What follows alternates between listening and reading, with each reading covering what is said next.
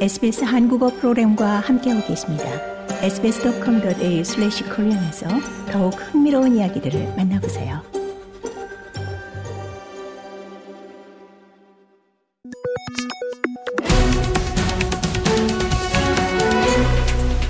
Weekly Economic Briefing.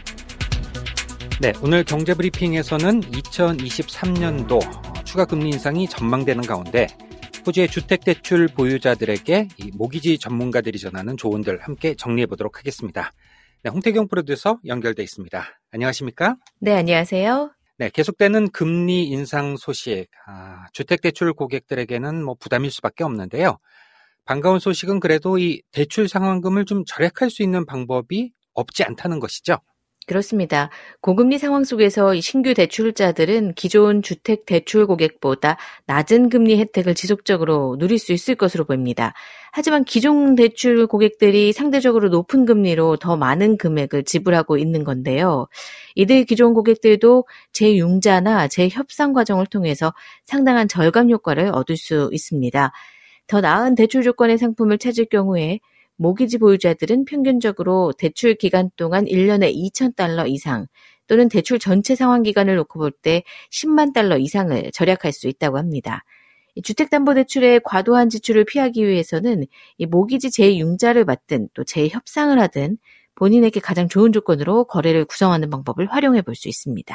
네, 그런 식으로 이 신규 대출자들이 기존 주택대출 고객보다 낮은 금리 혜택을 받는 현상이 전개가 되면서 어, 기존 고객들이 내는 더 높은 대출 상환금을 가리켜서 어, loyalty tax, 뭐 충성세라는 용어도 새로 생기기도 했죠.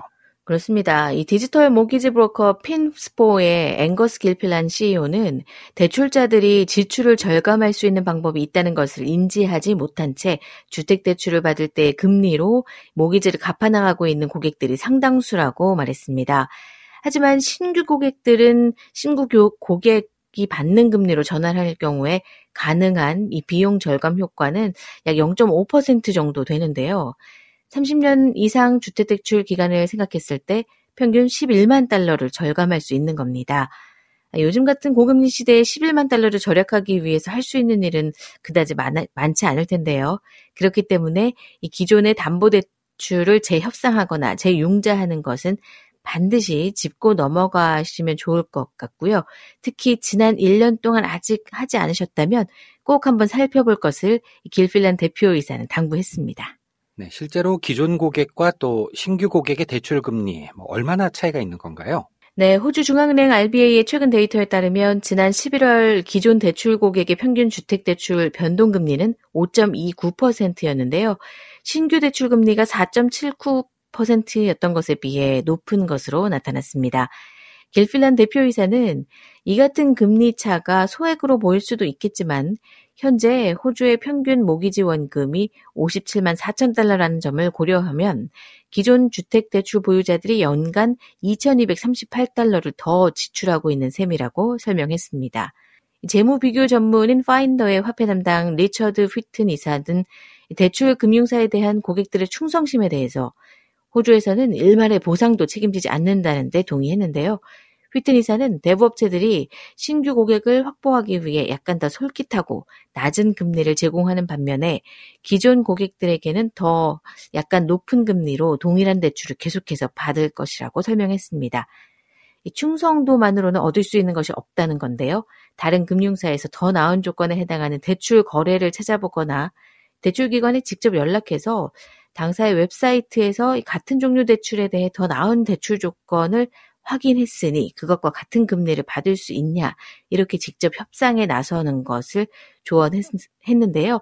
그렇게 하면 이 대출 업체들은 고객을 잃지 않기 위해서 더 나은 조건을 제시할 것이라고 조언했습니다. 이 재융자나 재협상을 하는 경우에 어, 약간의 물론 번거로움은 있을 수 있겠지만 확실한 비용 절감이 된다면야 뭐 마다할 이유가 없을 것 같은데요.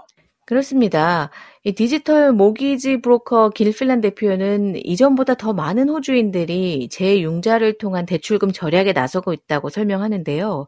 지난 11월 통계를 보면 2020년 11월에는 재융자를 선택했던 제, 대출금들이 약 100억 달러 규모였던 것에 비해서 지난 2022년 11월에는 거의 200억 달러까지 주택 대출이 재융자된 것을 알 수 있습니다. 2년 만에 거의 2배 가까이 늘어난 건데요. 하지만 이 금융 비교 사이트 캔스타의 12월 소비자 동향 보고서에 따르면 여전히 77%의 모기지 보유자들이 대출 상품 금리를 다시 알아보지 않고 과도한 지출을 하고 있는 것으로 나타났고요.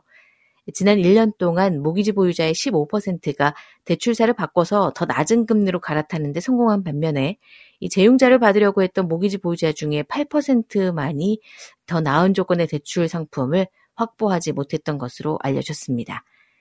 캔스타의 스티브 미켄베커 이사는 대부분의 대출자들이 신규 고객들에게 제공되는 상대적으로 낮은 금리보다 훨씬 높은 금리를 적용받고 있고 또 매달 그 차액을 무시하기에는 너무 크다고 강조했는데요.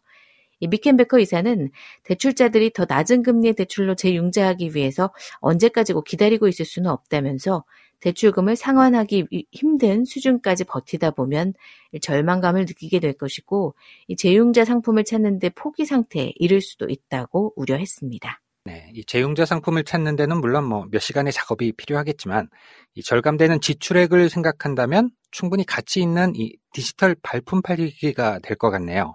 그렇습니다. 재무 비교 전문인 파인더의 리처드 휘튼 이사는 이 상품 조사를 하고 대출 기관들마다의 각각의 대출 상품을 찾아보면서 금리를 비교해서 어떤 상품의 금리가 더 낮은지 확인하는 작업이라면서 또 한 가지는 이 수수료를 따져보는 것도 중요하다고 지적했습니다. 어떤 대출 상품에는 또 많은 수수료가 부과되지만 어떤 또 대출 상품에는 수수료가 거의 없다는 건데요. 이 차익 또한 무시할 수 없다고 덧붙였습니다. 또 각각의 주택 대출이 제공하는 세부 조건을 비교하는 것도 중요한데요.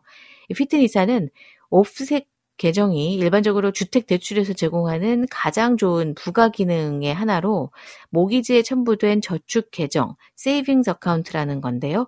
이 offset 계정에 저축하는 금액만큼 대출금을 일시적으로 상쇄하는 역할을 하게 된다고 설명했습니다. 그렇기 때문에 시간이 지날수록 이자 부담을 낮춰주는 효과를 얻을 수 있는 거죠. 이에 따라서 금리가 거의 비슷한 두 가지 대출 상품을 놓고 고민하고 있다면 오프셋 계좌를 포함하고 있는 상품을 선택할 것을 조언했습니다.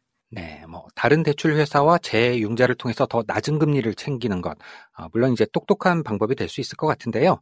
어, 현재 거래 중인 금융회사와 이 모기지를 다시 협상하는 것, 뭐 역시도 또 하나의 절약 방법이 될 수 있을 것 같네요.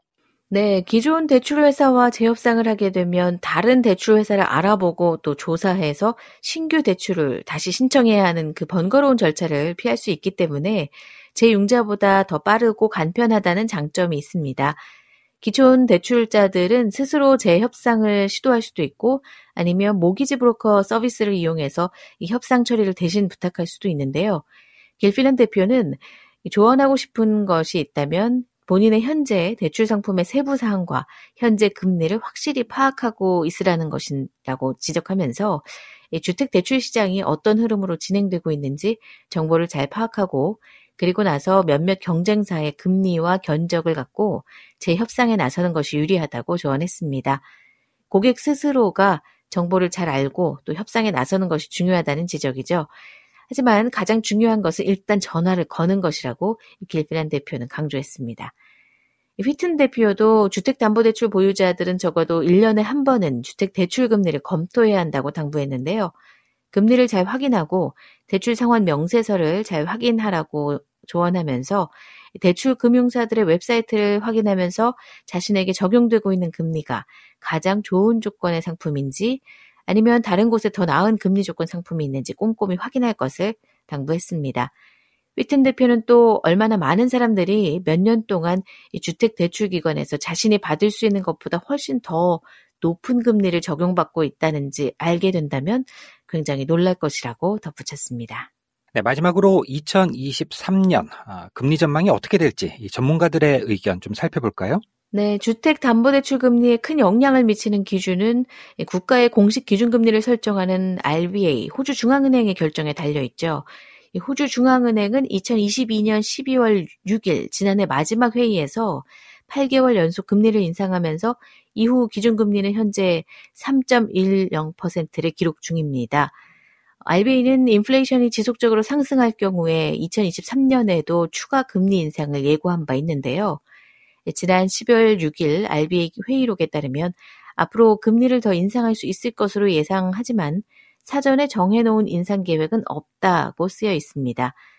향후 금리 인상의 규모와 시기는 앞으로 수집되는 인플레이션 데이터와 또 고용시장에 대한 이사회 평가를 바탕으로 결정될 것이라고 호주 중앙은행은 언급하고 있는데요. 이 RBA 이사회는 오는 2월 7일에 다시 회의를 열고 기준금리를 유지할 것인지 또는 인상할 것인지 여부를 결정할 예정입니다. 네, 알겠습니다.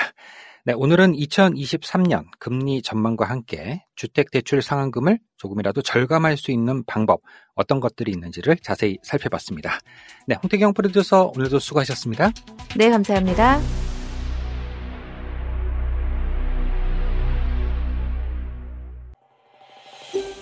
더 많은 이야기가 궁금하신가요? 애플 포드캐스트, 구글 포드캐스트, 스포티파이 또는 여러분의 포드캐스트를 통해 만나보세요.